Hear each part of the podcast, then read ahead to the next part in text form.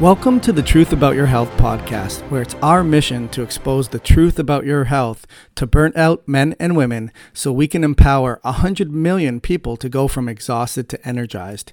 We do this by exposing the truth in all different areas of health and wellness on each podcast that you are simply just not being told. And this ultimately prevents you from having the abundance of energy that you are looking for.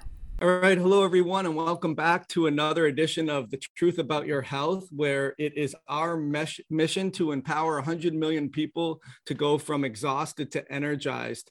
And no more is that evident in getting to the root cause of why you're so exhausted and tired. And this is part three with our special guest, Morley Robbins, who is the creator of the Root Cause Protocol, as well as the Magnesium Advocacy Group. He's got his BA in biology at Denison University and holds an MBA at George Washington as well. He was in healthcare administration, but now he spends his life dedicated to research and educating the masses on how we're being hoodwinked on what our energy production revolves around and almost everything we do and are taught in terms of his words being misled and misfed get us further from the truth than closer. So morley thank you so much for being here yet again for part three.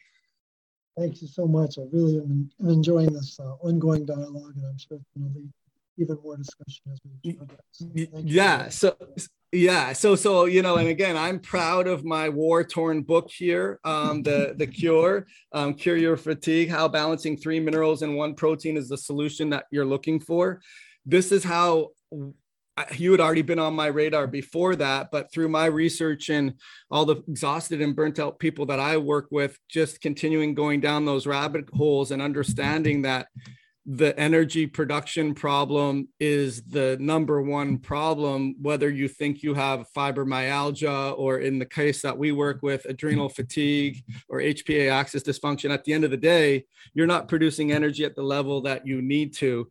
And just to recap what we've talked about so far, far we've talked about the categories in your in your book, the why you're so tired, being misled and misfed information, how modern day healthcare is anything but, how we are being basically um, I, I, guess removed from the truth of how your body actually makes energy because that's not being taught in in in medical school or healthcare schools at all.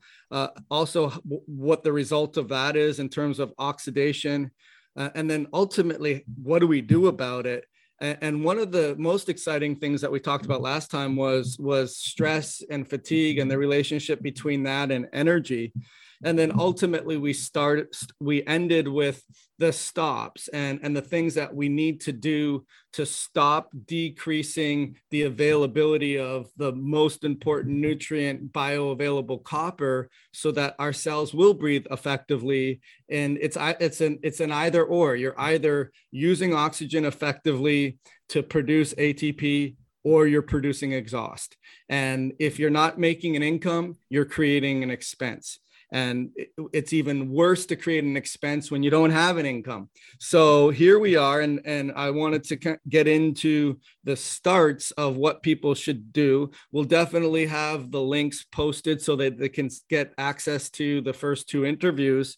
Uh, but i think it's a good place to springboard from morley in terms of the starts. But of course, if you want to just c- catch us up with any thoughts that come to your head before we do that, then by all means, let's get started. No, absolutely. I, I, what I enjoy, Joel, is uh, you probably are my twin in terms of being able to come up with analogies that people understand. Income versus expense. That's really what it's about. The other one that I've used over the years is we've all, at some point, have, have either done this personally or we've witnessed it. Someone trying to balance on a boogie board, where, where like there's a ball in the middle and you got to keep your body in balance. And anyone who's done that knows the energy that's required in the legs to maintain that balance. Well, that's what this is all about. When we want to have metabolic homeostasis, stay in balance, you got to be producing lots of energy. When we don't have the energy, when we start to fatigue on that boogie board, what happens? We're going to go to one side or the other. And that's where most people find themselves when they're in a state of exhaustion.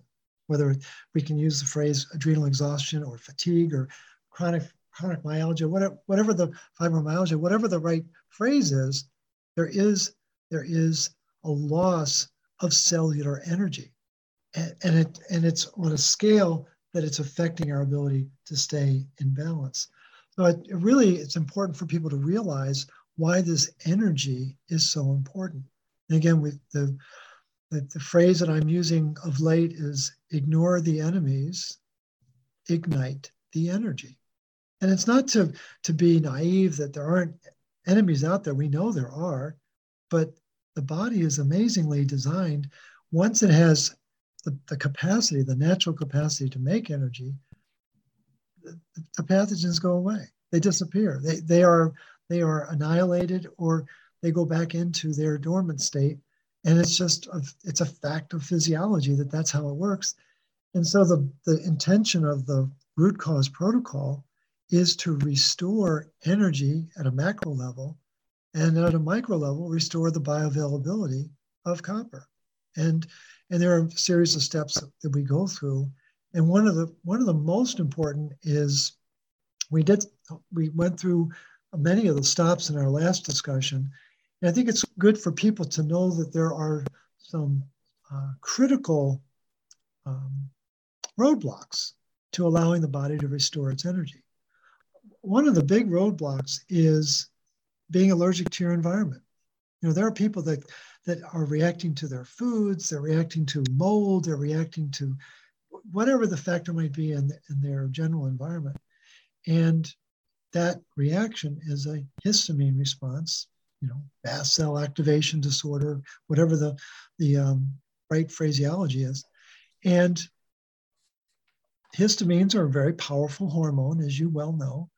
Uh, they are the hormone of alert, letting the body know we have a crisis. You, you were talking about the, the stuff outside the cell and the stuff inside the cell. Well, what does histamines do?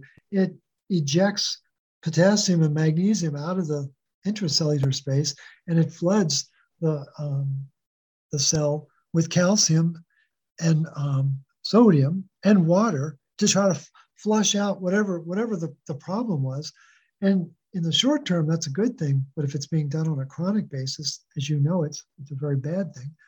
So we encourage people to, to do techniques like NAET to begin to turn off that um, error message. It's basically what it is that, that they're, what I've learned over the years, more by inference than by information, but but when I'm dealing with someone who is highly sensitive to their environment, they've got this much copper and they've got this much iron. It's that they're out of control with iron, and iron really destabilizes uh, the capacity to stay in balance. So controlling the histamine response is very, very important. A, it's a and, and what what people need to know is that the the master antioxidant protein it's not glutathione everyone loves to talk about how important glutathione is it's it's important but but the master antioxidant protein is ceruloplasmin. It expresses about 20 different ways in the body. But one of the most important is that in the presence of histamine, there's a fourfold rise of the expression of histaminase. We, we know it as diamine oxidase, but histaminase back in the, in the late 1940s was the enzyme that broke down histamines. So, it, what, so what is that saying? Well, if you're copper deficient, if you have low bioavailable copper, you will be more vulnerable to the histamine response because you cannot mobilize the histaminase enzyme to neutralize it. It's a big deal. It's a huge deal. So overreactivity to the environment is number one. Number two, too much iron. And I think part of the, the challenge in the modern era is to get past the narrative of you're anemic and you're copper toxic.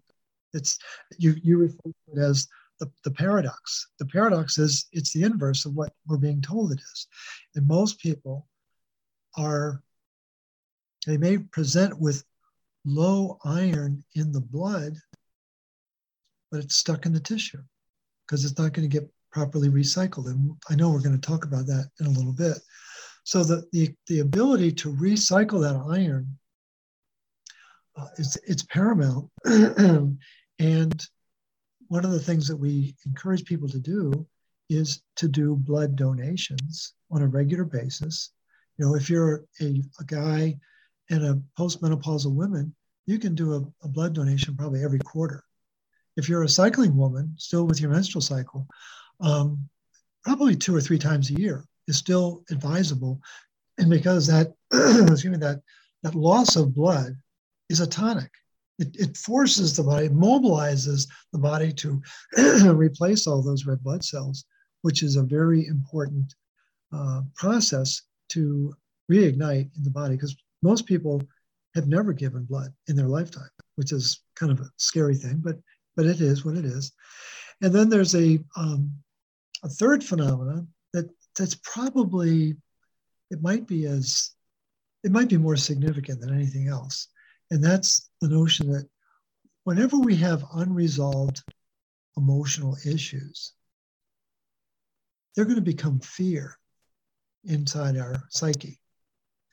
And fear is a very powerful emotion as i think everyone can attest to. But but there's important research that's been done around the emotion of fear and the fact that it creates hypoxia, which is not a good thing on a metabolic level. And um, very important study done by Zamin Pira, Z A M I N P I R A, 2018, uh, looks at how this fear creates hypoxia in cells and cancer in humans. And it, what's important for people to understand is that, that the, the emotion of fear triggers two hormones adrenaline and cortisol. Well, adrenaline, fuel injector, but has a very powerful relationship with iron. And what you don't want to do is mix adrenaline and iron because that's going to create adrenochrome, and that's that's the fuel for schizophrenia. And cortisol triggers a four to five fold increase in metallothionein protein. And what's metallothionein do? It binds up copper a thousand times stronger than it binds up zinc. So effectively what you're doing when you're in a state of fear, you know, acute fear is one thing, chronic fear, and again, we're only we're we're 18 months, almost two years now into a chronic state of fear. And that has a profound effect on our copper status, our bioavailable copper status, and our ultimately our ability to make energy. So those are some really powerful roadblocks to get in the way. The fourth that we're beginning to dip our toe into, uh, and I do it with some degree of trepidation, but I think it's a very profound state that we find ourselves in where we know there are multiple pathogens out there. And we have a real, seems we have a real understanding of bacteria yeast and um, viruses. We seem to be really fuzzy about parasites. And it, it, it's not taught in medical school. I have, I have a friend who um, undergrad at the Naval Academy, went to nuclear sub school, and then as he decided he wanted to be a doctor. And his he he said he said medical school was a joke compared to nuclear sub school, but he said that because he was going to be stationed overseas, he specifically took a course in parasitology, which none of his classmates took. And he said it's he thinks it's one of the glaring weaknesses of conventional training that these parasites are wicked. I think we're learning that. We don't need to dwell on that. But what we're realizing is that parasites are really good at living on iron and destabilizing copper status. And what I was shocked to learn last year by reading a patent application, and patent applications are based on it's basically a, um, deposition. You know, it's it's a legal document that you're transmitting information that, that has the basis of, of law, if you will. And it, it, this was a particular patent for a drug to deal with multiple sclerosis. And in the in the patent application, it said it would be good for the reader to know that autoimmune disease is a byproduct of parasites affecting the immune system. Well, that was the light bulb moment because suddenly a lot of things began to make more sense then. And so, you know, there are over, what is it, over 100 different expressions of autoimmune now. So again, it's, it's, it's sort of an uncomfortable um, merger of two ideas, energy and enemies, right? But, but what we're realizing is that, that these parasites are easily overlooked. And the, the typical response is to go after them via um, gut detox programs. Well, parasites are all over the body and they're there for a reason. And so we have to address them with frequency, not necessarily with chemicals. So we've, we've identified these four uh, cornerstones of, of roadblocks, if you will, because what we need to do ultimately is remove as much of the uh, noise, the, the chronic stress that we have in our lives, so that when we start to focus on the starts, the body can begin to get its mojo back. And, you know, again, it's important for people to refresh their understanding of the stops because most of those are um, dissing mainstream recommendations, especially in the, in the current era. But, but the starts are really uh, designed to restore copper and to restore the bioavailability of copper and, and begin to in, inject more um, mineral balance, if you will. And so we, we put particular emphasis on things like bee pollen and real vitamin C, as opposed to ascorbic acid. They're very different. Uh, you know, real vitamin C is an antioxidant. It's a complex, has six moving parts. Look, ascorbic acid is a pro-oxidant and, and it's in the literature. It's it's a very hotly debated point, but the, the, fact of the matter is, a real vitamin C has an engine at its core called tyrosinase. Now, what will be a very educational moment for your listeners is to look up in food journals all of the tyrosinase inhibitors. Wink, wink. Get it? We don't want the food to spoil. What are they really doing? They're introducing tyrosinase inhibitors in our body through the food. And people don't realize how critical darkness is to the function of the human body. That, I mean, melatonin, melatonin, which is, is uh, produced in every mitochondria, it's the chemical expression of darkness. And it's a very powerful antioxidant and the the the role that that melanin plays in restoring and maintaining our energetic uh, balance is profound. Uh, there's even a, a theory out of, of, Mexico that melanin encapsulates the mitochondria, and it's it's just it, it it's the work of um, Solis Herrera, amazing sun sun man Solis Herrera, um, but it's it's phenomenal work about our, we really do have a blind spot around a tyrosinase if it's doing way more than just hair color, eye color, and skin color. And it's just there, it turns out there are uh, dots on our skeleton. And on a chimpanzee, there are 11 dots. And on a human uh, spinal cord, there are 12 dots. That's fascinating to know. But those dots have metabolic purpose in our physiology. And so um, it's important to understand that vitamin C, real vitamin C, profoundly important. And in an era where mineral content of the soil is subject to question, we really do need to turn to uh, supplements to make sure we're getting our requisite amount of, of uh, tyrosinase. And then we have focus on uh, beef liver uh, as a prime source of, of many nutrients not the least of which is a healthy cow eating properly nourished grass uh, is going to have twice as much copper as it has iron. We've been raised to believe that the liver is an iron organ, when in fact, the liver was really designed to store two nutrients retinol, vitamin A, and copper. The hepatocytes live for retinol and vitamin, uh, excuse me, retinol and uh, copper. And that's the seat of where the bulk of ceruloplasmin is produced in the hepatocytes of the liver. So beef liver, and there are other, other obviously other animals that we can use, but there's a difference in the uh, concentrations. Not all liver is the same. There's dramatic differences between um, beef liver, bison liver, uh, sheep liver, you know, um, I don't know, elk liver. There, you just need to look it up in a nutrient profile. And what you really want is you're looking for a bolus of copper, bioavailable copper. And what's a very rich source of retinol in our diet? It's liver. What you want to stay away from is polar bear liver.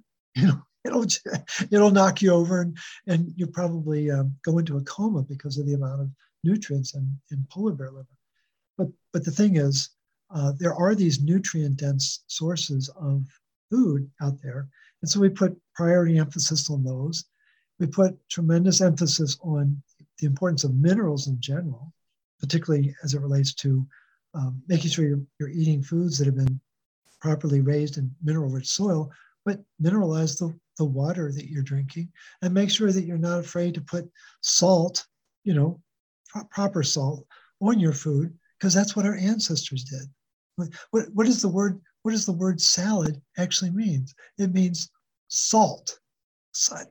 You, what makes the salad really special is to sprinkle it with salt. It's what brings it to life. And we have been horribly, as you as you've noted, misled and misfed because we've been told that oh, sodium is bad. It was never the sodium was the problem. They took potassium out of the picture. What's hypertension? It's too little potassium. You don't have potassium in your system. There's all sorts of miscommunications. And it's I think it's worth noting for the listener, what's the what's one of the most effective ways to cause renal potassium wasting? Take vitamin D supplements. Dr. John Ferris, noted professor of medicine at uh, Yale Medical School in 1962, wrote an article to that effect. Nobody knows about it, but, but as soon as you lower potassium in the cell, again, back to inside outside, when you lower potassium in the cell, guess who comes flooding in? Iron. And it's, boy, that's not that's not something you want to get excited about, but it, it has a profound effect. and there are multiple studies that look at that very dynamic. So there, there is tremendous emphasis placed on making sure that we are restoring mineral status. One of the more popular ways is what we call adrenal cocktails. It's a very simple uh, concoction. It was I came upon it uh, by a, a, nurse who became a, naturopath.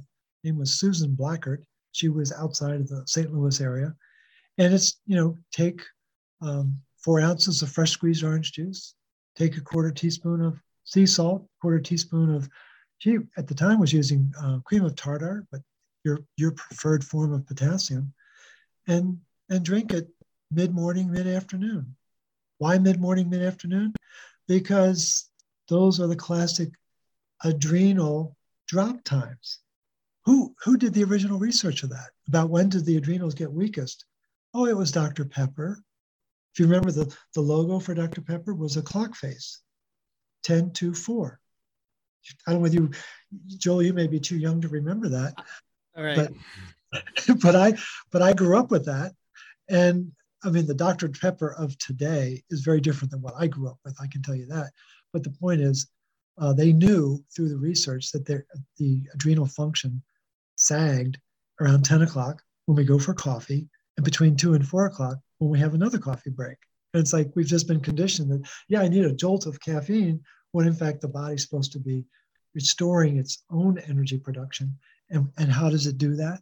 Well, you better have that, you've got to have bioavailable copper and I, and I think one of the best explanations for adrenal fatigue uh, comes by way of Tom Cowan, noted uh, Bay Area physician. I think he's now retired, but um, he calls adrenal fatigue fat deficiency syndrome.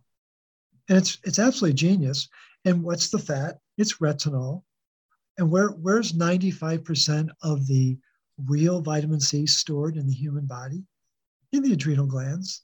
The ad renal, adrenal, adrenal is on top of the renal glands.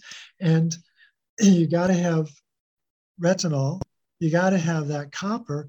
And that's when the magic happens inside the uh, adrenal glands to produce the 50 hormones that they're supposed to be uh, synthesizing day in and day out.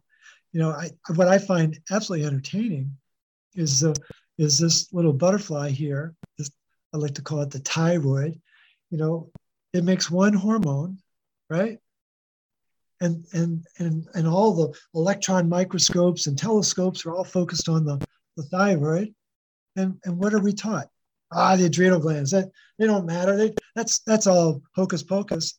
50 50 hormones come on folks let's let's put the and i think you understand that that's why you put such a priority emphasis on it but again it's another case of of paradox the the the focus is here when in fact your your focus is where it belongs back back on the uh, adrenal and so um, we put p- particular emphasis on things like boron.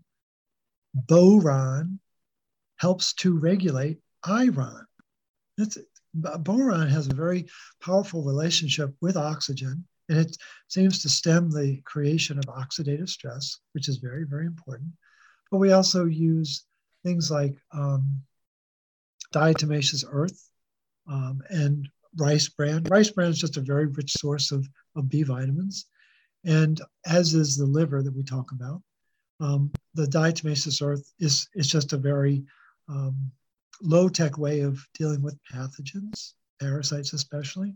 Um, it's not doesn't taste great, but but it's very effective at what it does. Uh, and then we also um, towards the end of the process we introduce iodine, and it's not that we don't understand what iodine does, but here's a, a part that people may not know. One of the most important properties of copper is the enzyme called ferroxidase. And it, what that enzyme does is one of the oldest enzymes on the planet. It, it turns ferrous iron plus two valence into ferric iron plus three valence so that the iron can be properly loaded onto either transferrin or can be properly stored in the ferritin protein. Very, very important function. So ferroxidase, it's the classification is called multi-copper oxidases. Again, these are ancient, ancient enzymes, go back to the beginning of, of oxygen on the planet. Allegedly, there are over a thousand different expressions of multi-copper oxidases in our gut. Let your mind get, get around that thought. And the, the key is being able to turn ferrous into ferric iron. Very, very important for proper iron regulation. and when and when that happens, water is given off when copper is the mineral running that enzyme. Really important. Water's a good thing. We know that. Well, it turns out that iodine has very similar properties. Iodine can also convert ferric, excuse me, ferrous iron into ferric iron. But there's a catch. There's no water given. So why is why is iodine so popular? Because it, it deals with the, the culprit, the true culprit of all of our unrest is dysregulated iron. And unlike ferroxidase, which has this natural capacity to recycle itself, iodine, you got to reload it every day. And Big Pharma loves that. And so the, the practitioners who are pushing iodine are doing it for the right reasons, but they don't understand what the implications are. And I think there's undue emphasis on the thyroid because the thyroid does not run the body. And that maybe that's a discussion we can have another day. But um, that is again another paradox, as you say, and it's meant to confuse the heck out of us, and it does.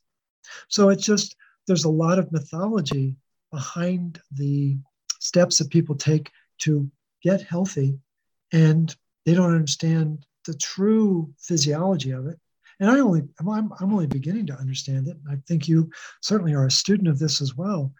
And we're, we're really trying to make uh, sense out of this very um, chaotic series of instructions we've been given do this do that but but now we're beginning to understand the physiology of it and the metabolism of it and the energetics of it and what we've been told in the conventional world makes no sense in the world of energy and so that's really where i put the, the priority emphasis so that's yeah. that gives people at least an initial overview uh, I, I, have some notes here. I don't know if I'll be able to get all to them because there's so many great things that you just said there, uh, Morley. Uh, the the first thing though is originally what you talked about in terms of having the energy uh, to run your, your body. I, I, think a lot of people don't understand. Well, I don't really have an energy problem. They think at the macro level. They think, well, you know, I may not have the energy to, to run a marathon, but I, it's not that I I don't I don't think energy for those that have the shades of gray problems of not having cellular respiration, they don't understand the importance of cellular energy. And, and we talked about before we got started today was the ability just to be able to have those cells respond and get nutrients like a histamine reaction, flush out the tissues, and be able to depolarize the cell and be able to get information to and from the cells so that your systems run properly ultimately. So that's what we're talking about energy. The analogy also I like what I've heard is the metabolic reserve. And, and and that's where the adrenals come in in terms of maintaining homeostasis and even like the new term hormesis and giving it different stressors. And allostasis is the ability to bounce back. And and and ultimately the analogy is you're in a in a canoe in a in a and paddling up a stream that you're going upstream with and you're working hard to to maintain or go forward. But there's the metabolic drift where ultimately you fall behind and you're working a lot harder just to catch up let alone fall over the waterfall. That's really what the energetic problem is in the cells per se. Um, the, the other thing i wanted to mention was just as far as the autoimmune it's really interesting too with the parasites. Uh, i've heard it be in terms of the autoimmunity first starts with nutritional deficiencies. And that would kind of go along the lines of if you're not breathing effectively and you're oxidizing, then you're depleting yourself of your minerals and you become mineral imbalanced and then you more susceptible to to evils as you've mentioned it so um yeah a lot of interesting things there the, the thing i wanted to talk about too with you is the fact of the um, energetics of getting nutrients into and out of the cell. I, I think that's really important.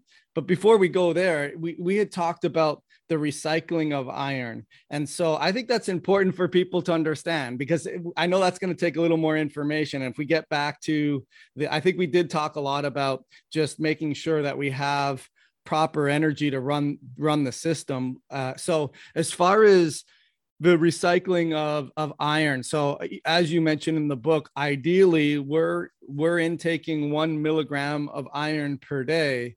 Um, 95% maybe you can correct me 95% of the iron that we have in our body is recycled.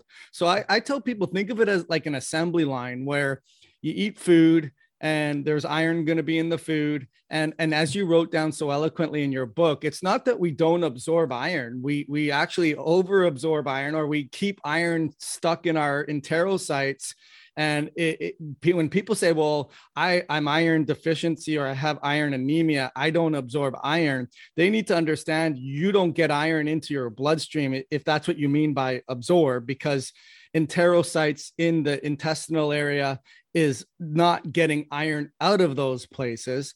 But either way, you get iron, it gets absorbed. Ideally, if everything's working, all things being equal, it gets exported or transported in the tissues and into the blood. It goes into the cell, it gets used. And then, like our environment today, we want to recycle the the parts that we don't use or the parts that we use but are inorganic or they're they're they're metals right and they need to be able or they need to be able to be reused again.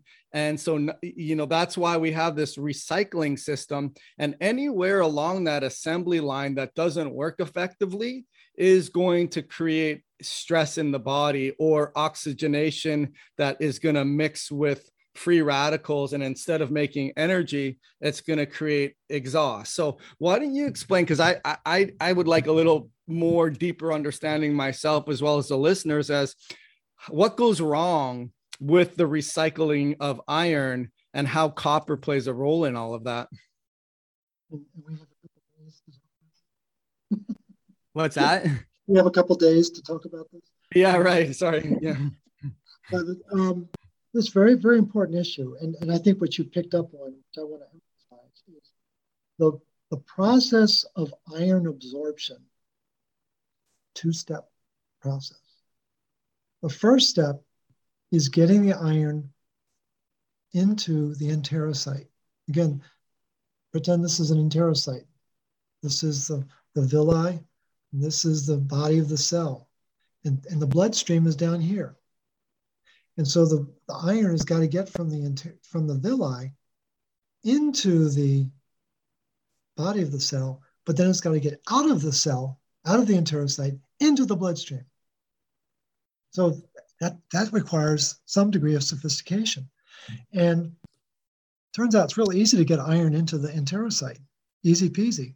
And there's all sorts of reductase enzymes to make sure that, again, the, that, the um, iron that's in our food system is there, there actually are five five doorways for iron to get into the enterocyte. That's a good thing to know. Like like the body's like, come on in, come on in, come on in. Getting it out, not not as easy. And so the, the key is that um, there's a there's a front door and there's a back door. Front, there are lots of front doors. You can see all these different front doors. The back door is called ferroportin iron doorway, ferroportin doorway, and it is run by a copper doorman. And if an enzyme, and, and it's a ferroxidase enzyme, and it's called hephaestin. So what you have in the human body are three different expressions of ferroxidase. We have ceruloplasmin, which is in our blood and in our tissue, but for the most part, it's in the blood.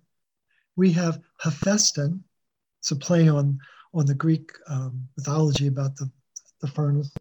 But hephaestin, very important expression of ferroxidase, particularly in the enterocytes. Uh, it, it's in our eyes, it's in other tissue, but for the most part, it's in the gut. And there's a third expression called zyklopen, Cyclops, Cyclops. Again, the, the hematologists seem to have a real sense of humor with uh, Greek mythology. But zyklopen shows up in the placenta of the pregnant woman. And what's worth noting is that a pregnant woman actually expresses all three ceruloplasmin, hephaestin, and zyklopen. And guess what? Birthing practitioners never measure copper status. Hmm, interesting. So the, the, the, the hephaestin is vitally important to make sure that the iron that's in the enterocyte can be turned into a plus three form. Because what happens is when it's coming into the enterocyte, it doesn't matter what form it is, it's going to be plus two inside the, the body of the cell. And then in order to get it out of the cell, it's got to be turned back into a plus three into a ferric form. Now, if you or I were designing a body, we probably wouldn't do that. But for some reason, there's this, this valence change when you're going through membranes, and copper is essential for those valence changes. But the iron that gets into the enterocyte, gets into our gut, in order to be properly absorbed, needs to get into the bloodstream.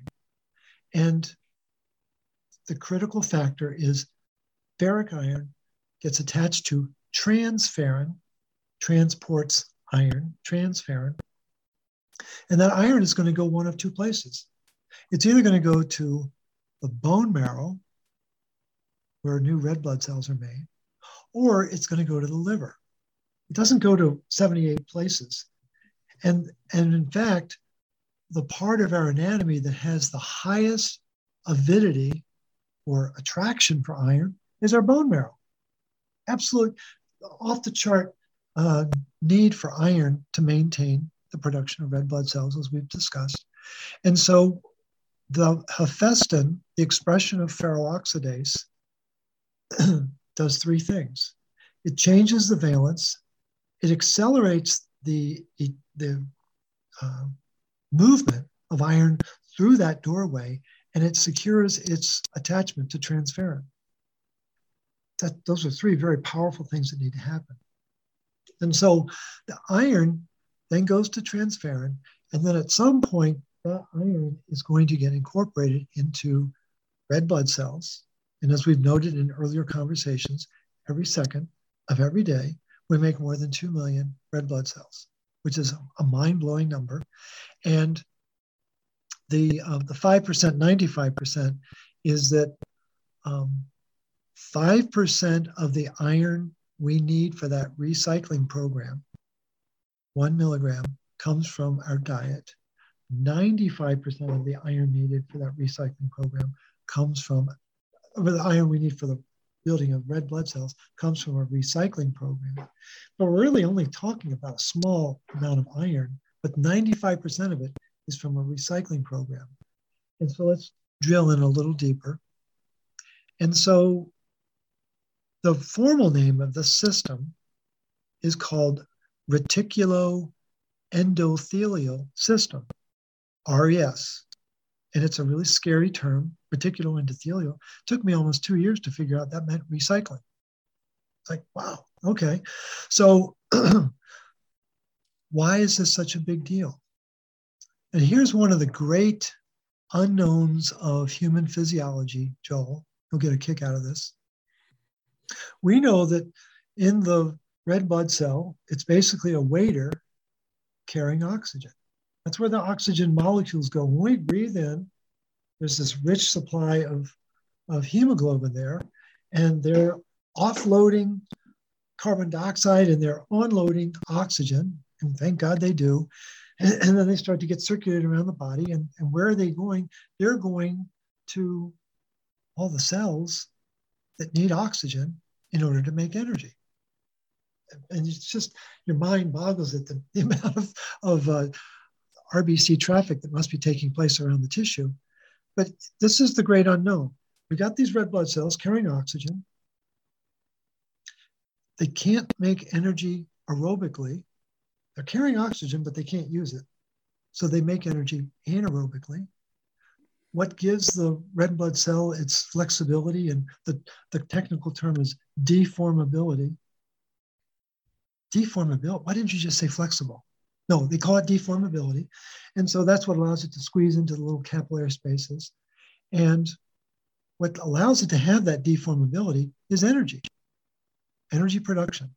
And it's an anaerobic glycolysis that has 10 enzymes how many of them require magnesium? Eight.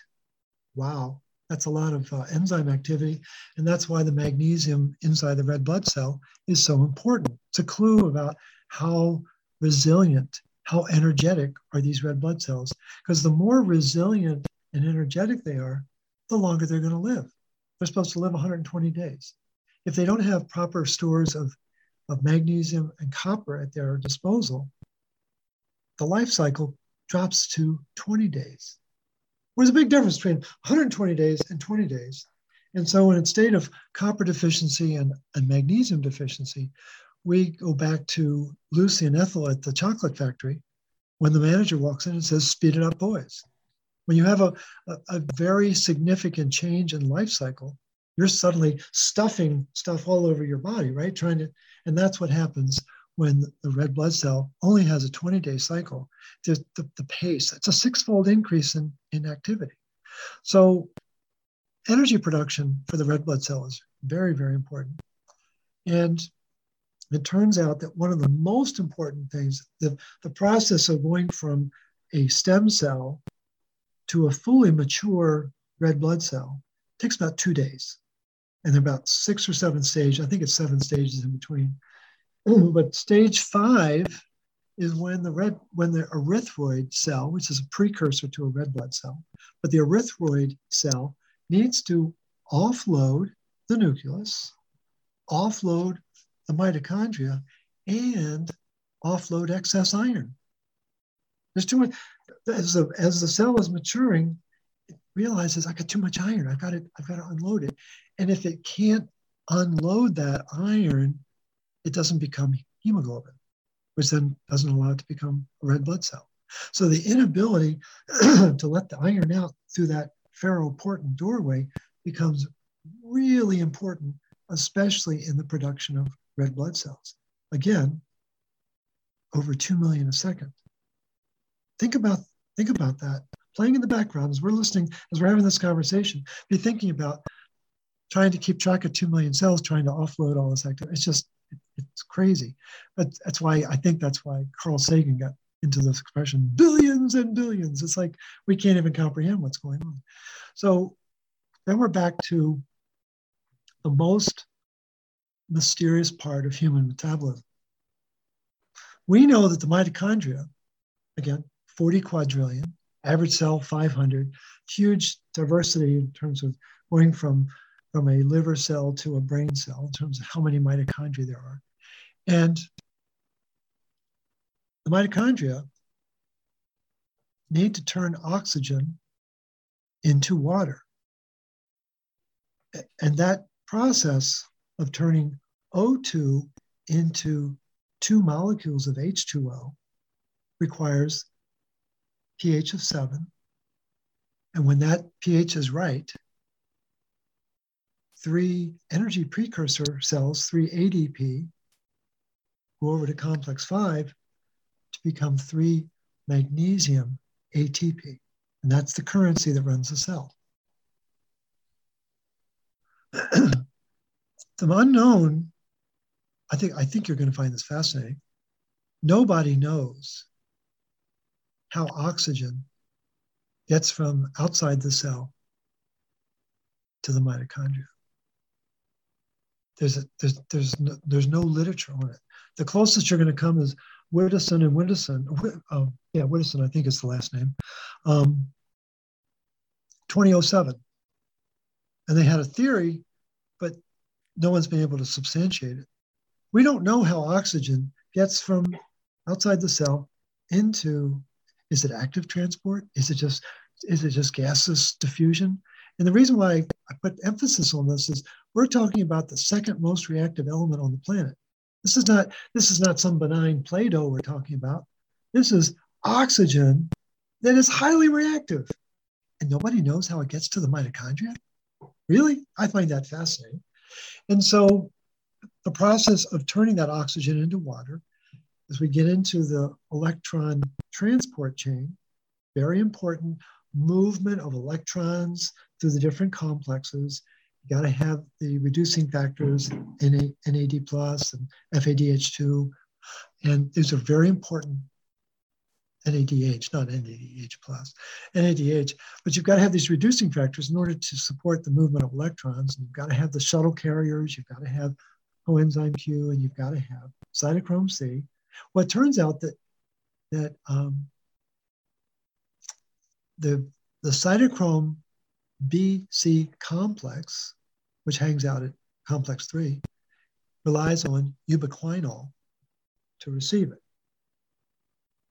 Cytochrome C at complex four, guess what it requires, what it, what it um, relies on? Retinol. Turns out retinol is an electron carrier. That's buried in the in the research. It's amazing. So when you start to take retinol out of your diet, you're going to start to create a more reactive electron transport chain. Well, that's a good thing to know. And what does glucose do? Again, we seem to have a choice in our diet between sugar and fat, right? And they want us more sugar, less fat. They don't want us eating as much fat. Well, if you have more sugar, it slows down the electrons. Does that sound like a good idea, Joel? to slow down electrons in the electron transport chain? Do you think you're going to create more static? Think you're going to create more oxidative stress? Of course you are. And so that dynamic is taking place. And somewhere in this process, and I, I, I really, I uh, beg of you to, to be forgiving because nobody talks about this. But the process of getting oxygen to the mitochondria we're assuming that iron is still carrying the oxygen and that iron, what, after it's dropped off its payload, and, and it's and what is it? What form is it in? It's in a plus two form to carry oxygen. So when it's in transferrin, when it's in ferritin, it's plus three. But when it's the waiter, which is 70% of the iron in your body is a waiter, when it's the waiter, it's plus two. And, and it needs to be recycled into two very important um, metabolites. You got to be able to make heme, heme protein, and you've got to be able to make iron sulfur clusters. And they come in different varieties. There's, you know, uh, two irons, three irons, four irons. It just depends on what part of the electron transport chain you're trying to make. But, but the key is the mechanisms, the, the, the beginning of the heme process begins and ends with copper. ALAS enzyme and ferrochelatase enzyme are absolutely copper dependent. And what's useful for people to know is that, that the first and the last three enzymes to make heme are taking place inside the matrix of the mitochondria. Well, what's hanging out in the matrix? It's 50,000 atoms of, of copper think copper might be really involved in all aspects of that. So you've got four that are taking place outside of the, the mitochondria, but the four that are taking place inside the mitochondria are actually hanging out in the matrix. So it really begins to uh, suggest the, the pivotal role that copper plays in this heme process, and especially the last step, complex or the enzyme 8 in making heme is called ferro chelatase. And ferrochelatase is a crane that picks up iron and then drops it into the center of the heme molecule so it can go back out and get recycled so it can go to be made into more hemoglobin to be made into more red blood cells. Very, very important process. And then the uh, process to make iron sulfur clusters, well, there's a rate limiting variable. And it's called gluta, glutaredoxin 5, GRX5, well, put on your thinking cap. You know who the battery is. It's copper. And so you can't you can't make that pivotal enzyme work if it doesn't have copper, and then that disrupts the production of iron sulfur clusters. And so this recycling process is there's this constant process of, of the delivery of oxygen it's attached to iron, although no one can explain it in detail to my satisfaction. And that iron doesn't just hang out, it needs to be recycled and put into a form that can be reused. Why? Because if it can't be reused, guess what happens? If copper is missing, the oxygen can't be activated properly. Iron's hanging out, isn't being recycled, and then they come together as rust. And it's, it's the most basic uh, disruption of mitochondrial activity is the inability to recycle iron and recycle oxygen into water. And many scientists make the, the, the uh, statement that the terminal destination for iron and oxygen is the mitochondria. And that's exactly what they're talking about. And that iron needs to be recycled, turned into heme and iron sulfur clusters, and the oxygen needs to be recycled into water. I don't know where it goes, but it, but the mitochondria are water wheels. And if you're not making water, it becomes a Ferris wheel, and then the Ferris wheel starts to create rust all over the body. So that hopefully gives you a better sense of what the dynamics are and why the iron recycling is so important. Yeah, it's funny. It's uh, I appreciate all the the synapses that fired in your brain over the years to get that out today because that there's a lot of insight in that for sure. It's funny that you use that analogy because when I'm going over someone's organic acid test results and they show you the Krebs cycle, I tell them think of it as a water wheel.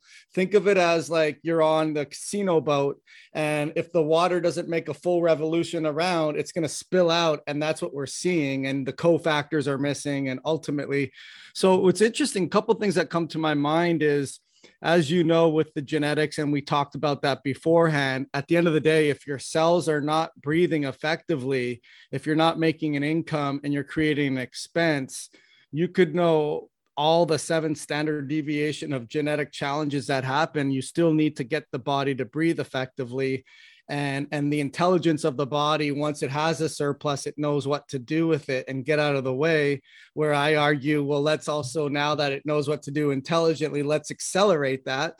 But aside from that the thing that i think about because i do a lot of training in the functional genomics and dr as we talked about dr bob miller and he talked he did a a study a, a lyme study I don't know if you're aware of this. And he found out that those that had the more susceptibility with ferroportin or HMOX, which is recycling, um, HFE enzymes, that had much more profound challenges, symptoms, problems, expressions when they had the Lyme problem.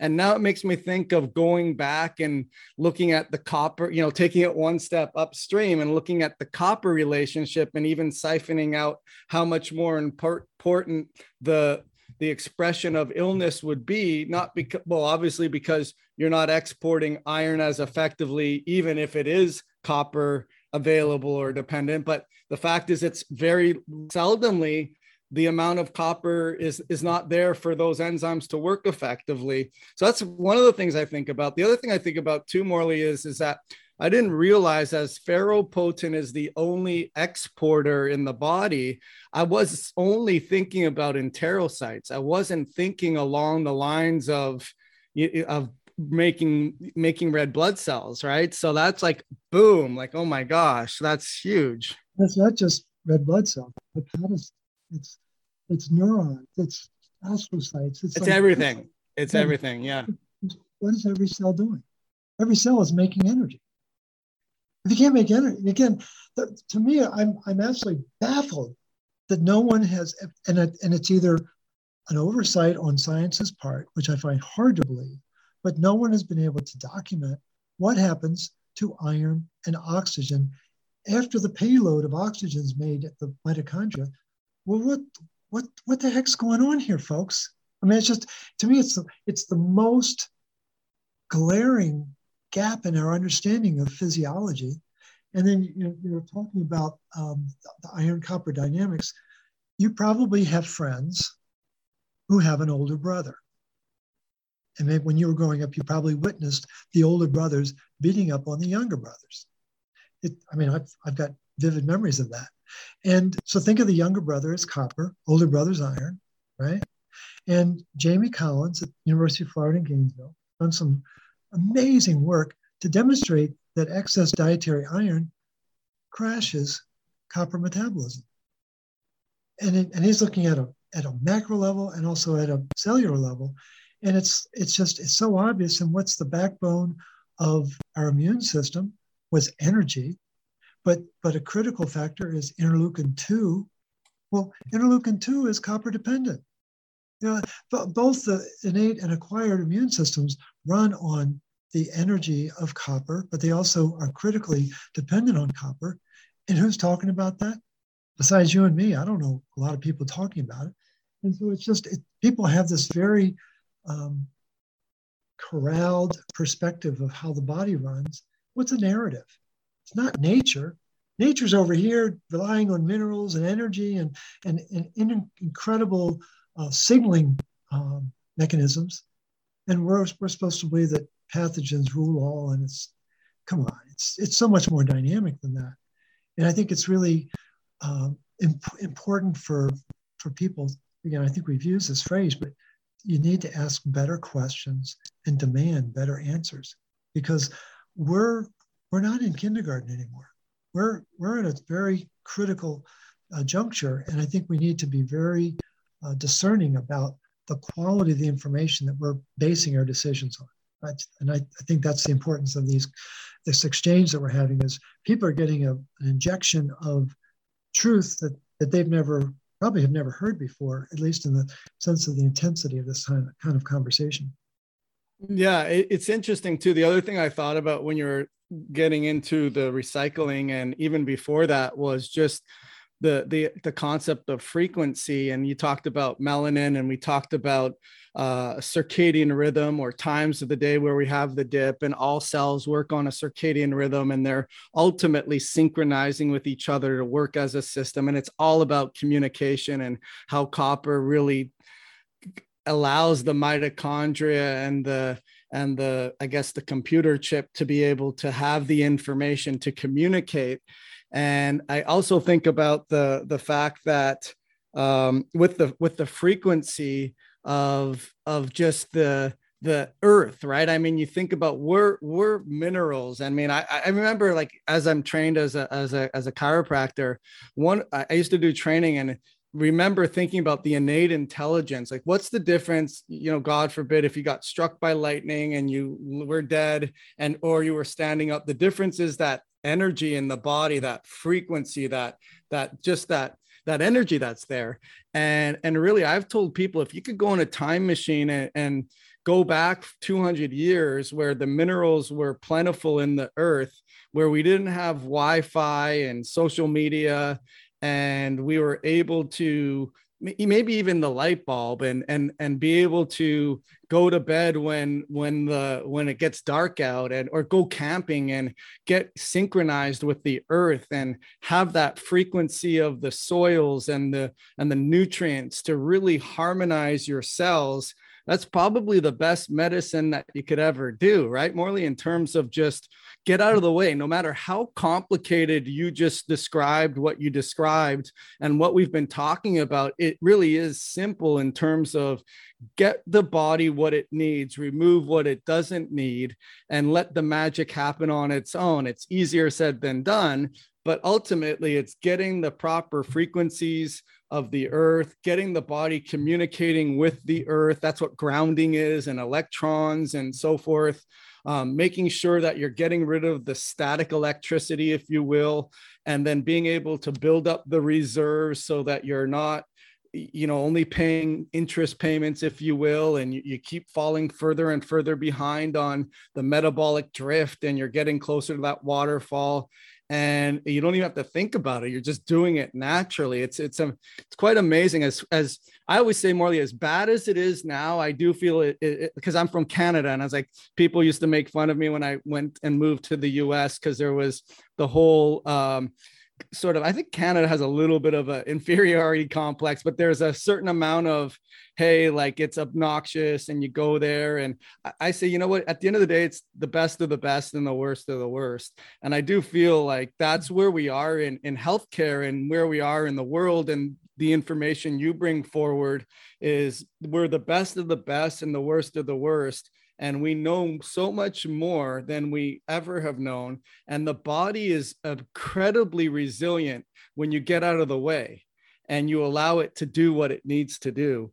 Um, lots of amazing things that you talked about. As far as um, I, am sure we could do a part four, as far as um, any loose ends that you want to add to that? I mean, I know just when you were talking about too about the recycling of iron, and I know a lot of people talk about like cryptopyrroles and having that problem. At the end of the day, I think about it's a copper the, the copper issue.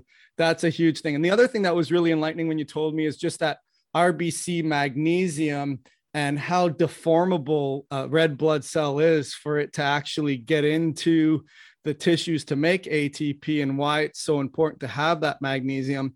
Um, any other sort of things that you want to bring up that kind of comes up in your in your head when with all the things that I just mentioned? Yeah, no, I think it's it, it's useful for the listener to to step back from this discussion. And again, I, I give high marks to to Joel for having this kind of dialogue. I, not a lot of people where I have this kind of free free wheel um, dive into into reality. But um, I think it's important for the listener to kind of step back and just ponder this idea that there is no such thing as iron deficiency anemia. It, it does it, it makes no sense on a on a uh, geophysical level and uh, on a metabolic level. And maybe someday we can get into the, the real reality of that. But but that becomes one of the cornerstones of belief is that anemia exists so then i've got to feed iron it's the worst possible thing you can do is is put excess iron into the human body and then the second the second issue to really come to terms with is there's no such thing as medical disease it, do, it doesn't exist there, there is stress induced mineral dysregulation that causes metabolic dysfunction. And one phrase for that is adrenal fatigue or hypothyroidism or whatever, whatever your favorite term is. But at the end of the day, every condition attached to a symptom, the, the, the reason for the title of the book, and hold the book up real quick if you would, Joel, you know, there's, yeah. there's method to my madness. It's cure your fatigue. What isn't just adrenal fatigue, we're talking about energy deficiency at the cellular level. And when you realize that it's that there's this deficit in energy that precedes every other breakdown in the body, whether we're talking about one standard deviation out to six or seven standard deviations, it becomes the most important understanding that this this planet, our life, revolves around energy. What's the famous expression around that? E equals mc squared. Energy equals mass times the speed of light. Well, what does that really mean? Energy is a function, or it gets translated into structure and function. And if the energy changes, the structure and function of the tissue changes. It's an energetic um, equation. It, it, it isn't that, oh, well, there was some demonic bug that got into my body and I lost. No, you, you, you lost your energy homeostasis. And that changed the whole physiology of energy dynamics, which then changed the cellular dynamics. And it's important to have that sense of, of understanding that there really is one mechanism of this dis-ease it, it's, it's about, it evolves around energy deficiency. The phrase that I used in the book is fatigue, just so people could, could grasp it. But I think it's so important for people to realize that that is this, um, it's, it's always playing in the background. And, it, and the point that you made earlier, Joe, which is very important, is at a, at a macro level, you may feel just fine. But any symptom that you've got, headache, you know, stiff joints, um, bowel dysfunction, what you know, blurry eyes, what, whatever it happens to be, liver, you know, non-alcoholic fatty liver disease, heart disease, Lyme disease, doesn't matter what what the expression is. At the at the very basis of it is tissue is not able to make adequate energy to stay in base in, in harmony and in, in homeostasis. That's the underlying truth of how our, our body really works. And it's an important principle to, to realize that when I do have a symptom, wow, I must be dealing with some stress and begin to, to begin to peel back that onion to find out what that stressor is. Is it something dietary? Is it something environmental? Is it some, some relationship issue or whatever it happens to be? And begin to understand that there's always a price to pay for the stress in our world out here is going to turn into oxidative stress in our body. And and better, some parts of our body are better equipped to handle that stress than others. And if there's a chronic, perpetual issue in our life, well, the organ that's attached to that emotion, and the Chinese figured this out thousands of years ago, that organ is going to be more minerally challenged because it's been dealing with more stress. And that begins to explain some of the, uh, the, the varieties of symptoms that people have within a community or within a, a family or whatever the, the unit of abstraction is. Yeah, it's a paradigm shift of what energy really is for, and and ultimately, life is never smooth sailing.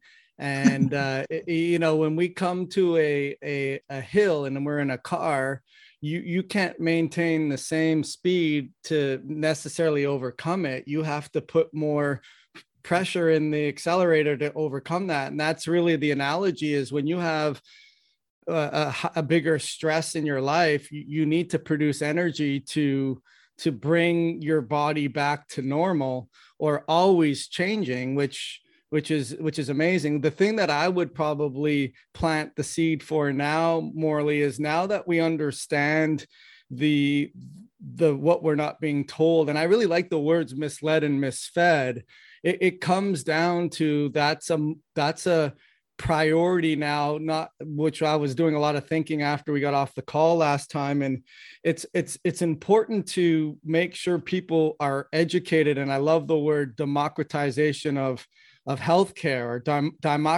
democratization of energy and giving it back to the user but the deeper purpose of what, uh, going forward and removing the the the barriers that don't allow us to understand these things and being misled and the fact that we're misfed and and and the reasons for that I, I think that there's a deeper purpose in educating a community and helping them democratize energy has to come through laws being written and and companies being penalized and so forth and so on. But amazing conversation nonetheless. And uh, i you know what? I always ask someone and i'd be interested for for for you this as well even though I'm keeping it open for part four, five, and six, is you know one of the things that I ask my guests are if you would have known now what you what you would have wished you would have known then or with the sage like morley that knows his information that he knows now with sort of the bright-eyed and bushy-tailed morley when you were going through life and and having some obstacles and so forth so forth what would you have wished you would have told that more naive or not understanding morley guy that would have accelerated your learning curve or helped you get over the humps quicker? Or what would have been the most useful piece of information that you wish you would have known then that you know now? That, that's a great question. Um, when you're when you're in college and you want to be a doctor and you're going through a, a pre-med program which is very rigorous and you, you can imagine well, you've gone through a program you know how, how just physically and emotionally exhausting it is. But at, at, an undergraduate level it's pretty demanding. And you get to the end of the, the uh, process and you come up empty. And you know you get you get rejections. And so the natural conclusion is i wasn't smart enough. And so you you start out your adult life thinking that you're not smart enough and that becomes sort of a handicap, if you will, for going forward. I think what what the sage in me now would say, you know, first of all, maybe you would have been a lousy doctor. That that would be a good thing to know. But but you didn't get low grades because you're not smart. You got low grades because you see the game differently. And you didn't understand, and, and this was my dilemma. It's like, why do I need to know what the Doppler effect is if I want to be a surgeon? I couldn't I couldn't connect those dots. It just didn't, and it wasn't just enough to say, well, I, I mastered the Doppler effect and therefore I get, I just like, this makes no sense at all. Why am I?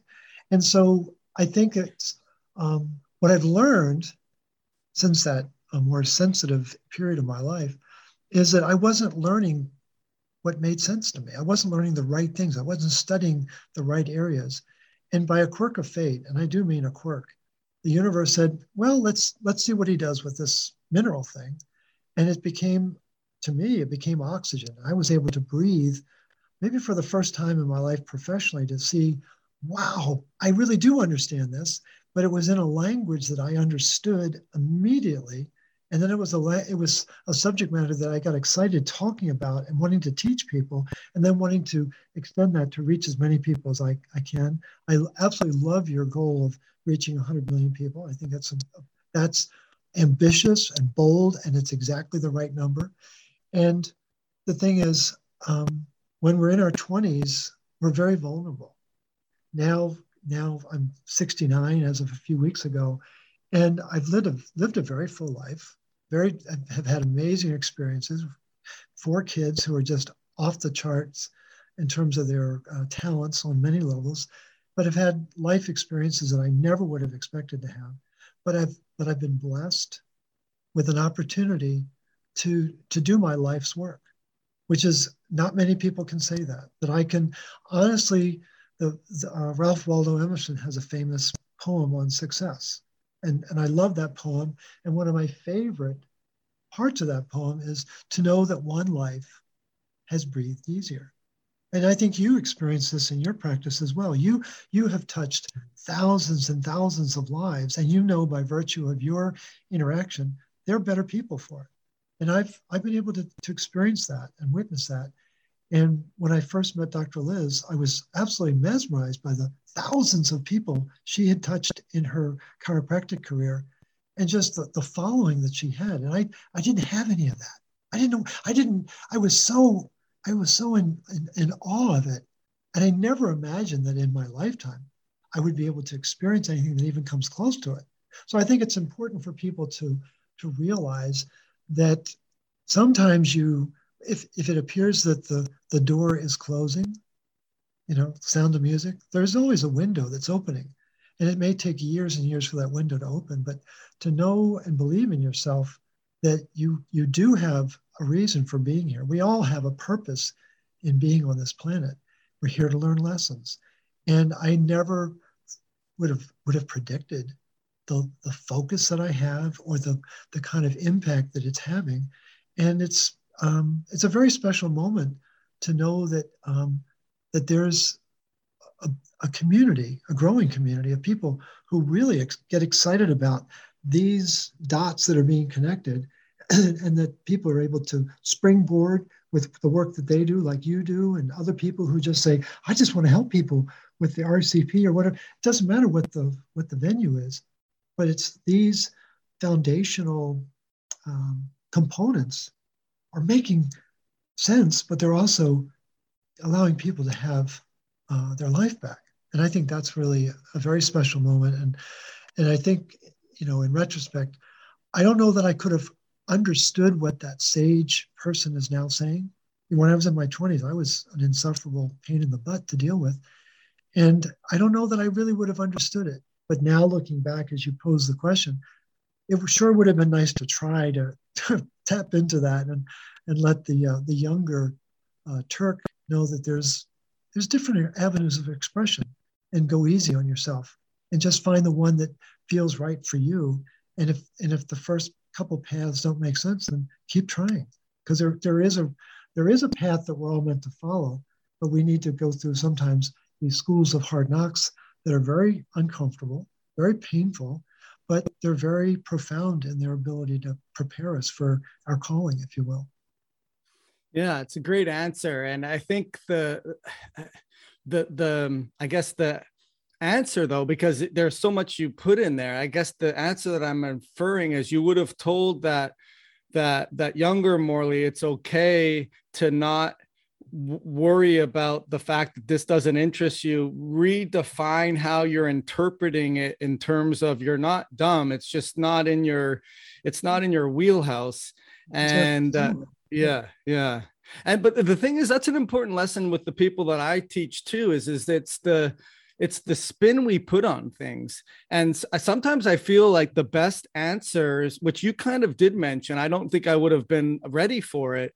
And you know when the when the teacher a student is ready the teacher will appear right? And i think a lot of the times we we put a lot of energy and negative energy in something that is serving us to get to the next step to the next step to the next step and really be sage like in those when it's un, un when it's unfolding so that you don't attach a negative energy to it or at least a stress energy or a hypoxic inducing energy that causes a major problem and most importantly what i tell clients is be grateful for that you know be very grateful like if i had not questioned if i had just had a different personality and I would have just studied that. Would I have been a good doctor? Would I have been happy? Would have I had a midlife crisis? And and put that gratitude of I'm so grateful that I I I figured it out and I had to go through those trials and tribulations. Like that's back to the analogy again of having to put your foot on the accelerator where the only way that you're going to sail in a sailboat is if there is a wind if there's no wind, you're not going anywhere. Now, if the wind's coming in your face, it's a lot harder, but you could tack back and forth and get to where you want to get to. So I think it's really important to put that gratitude spin on it and, and be grateful for it and embrace and it not just not just sort of go through the emotion or the the the the saying of I'm grateful, but energetically feeling that gratitude and, and, so there's lots of wisdom in what you said there, Morley. I really do appreciate our conversations and and your insight. And um, definitely, you know, again, probably, hopefully, everyone's that listening to this is listening to the first and the second one, but just a, always like a good call to action on where they get the reports or where they learn more about the the stops and starts. Definitely, they can get the book on any place where they get the, a book service. But where are they getting the information to know more about everything we've talked about today? Yeah, the main website is uh, the, the name of the movement, if you will. It's the root cause protocol, RCP. So the website is rcp123.org. Uh, there are two um, social media landing sites. There's a the MAG Facebook group has about over 205,000 people now. Um, and we've got a Facebook page. It's all about the RCP. Um, I think there's like 30 or 40,000 there. So it's just it's a, a mind blowing set of, uh, of people, and then um, again the book. Of course, you know, go to any platform that you feel comfortable buying from. Uh, you're not going to find it in your local bookstore. It's, it's not going. We're not quite there yet. Uh, there is going to be there is a, an ebook version as well as a physical, and there will be an audio um, in the spring. Um, hopefully by April. That's that's the goal, and um, people always wanting to, to reach out. They're very welcome to contact me by my email, morleyrobbins at gmail.com. And then my phone is 847 922 8061. The website has information about the protocol, the RCP, stops and starts. It has information about research that we're doing. It has information on the training that we do. The next class, uh, group 15, will start up, I believe it's February 9th which I think is a Thursday, and um, and it will go for 16 weeks going forward. Uh, and a lot of people are, are really find that to be a, an important stepping stone to incorporating these concepts, whether they are a licensed professional like yourself or just a citizen scientist that wants to make a difference in their community. So it's it's a, a useful way to incorporate the information. The research has all been kind of, compiled so people can learn it in bite-sized pieces. And um, we're just very excited to have this um, opportunity to, to share this information with folks. Yeah, awesome. Well, listen again. We'll keep it. We'll keep it open for for part four, mm-hmm. and um, definitely learn a lot on my own when you do these talks with me, especially with the recycling of iron. There's some ahas that I always get with that, and definitely at the end of the day, it comes down to taking action with the information. It's not just a feel good, hear it. If you don't apply it, it's like you didn't even hear it. So make sure whatever you do with the information, less is more, remove the things that deplete your cell's ability to breathe effectively do the things that help yourselves do that as well and start to get out of the way and see things happen. So morley thank you so much for for everything that you do and um, look forward to our next conversation Thanks for tuning into today's Truth About Your Health podcast, where our mission is to expose the truth about adrenal fatigue to burnt out men and women so that we can empower 100 million people to go from exhausted to energized. If you've liked what you've heard today and you're interested to see if this is a good fit for you to work with our Truth About Adrenal Fatigue recovery program, here's what to do next head on over to the truthaboutadrenalfatigue.com, all one word, forward slash podcast, forward slash booking. Again, the truth about adrenalfatigue.com forward slash podcast forward slash booking and book an appointment to speak to one of our team members. Here's how it works we'll get on the phone with you for about 45 minutes and get crystal clear on three things. Number one, where exactly are you right now with your health? What's working? troubleshoot everything that you're doing or not doing, and most importantly, figure out what's being missed and how much it's impacting you. On the flip side, we'll then tell you what would your health be like if it was solved and what would you be doing differently and what would that look like so that by the end of the call, we will tell you everything that we think you need to do to bridge that gap and do it quickly. If we feel like you're a good fit for what we do, we'll tell you exactly how that will work but there's no obligation to have to do any further work together. That way, no matter what happens, the call is going to give you tremendous value, hope, and direction. Remember, getting your energy back just won't happen by itself. And our mission is to empower 100 million people to go from exhausted to energized, as we've been helping coaching clients all over the world be able to transform their lives. Isn't it time for you to transform yours? Head on over to thetruthaboutadrenalfatigue.com forward slash podcast forward slash booking and book your discovery call today.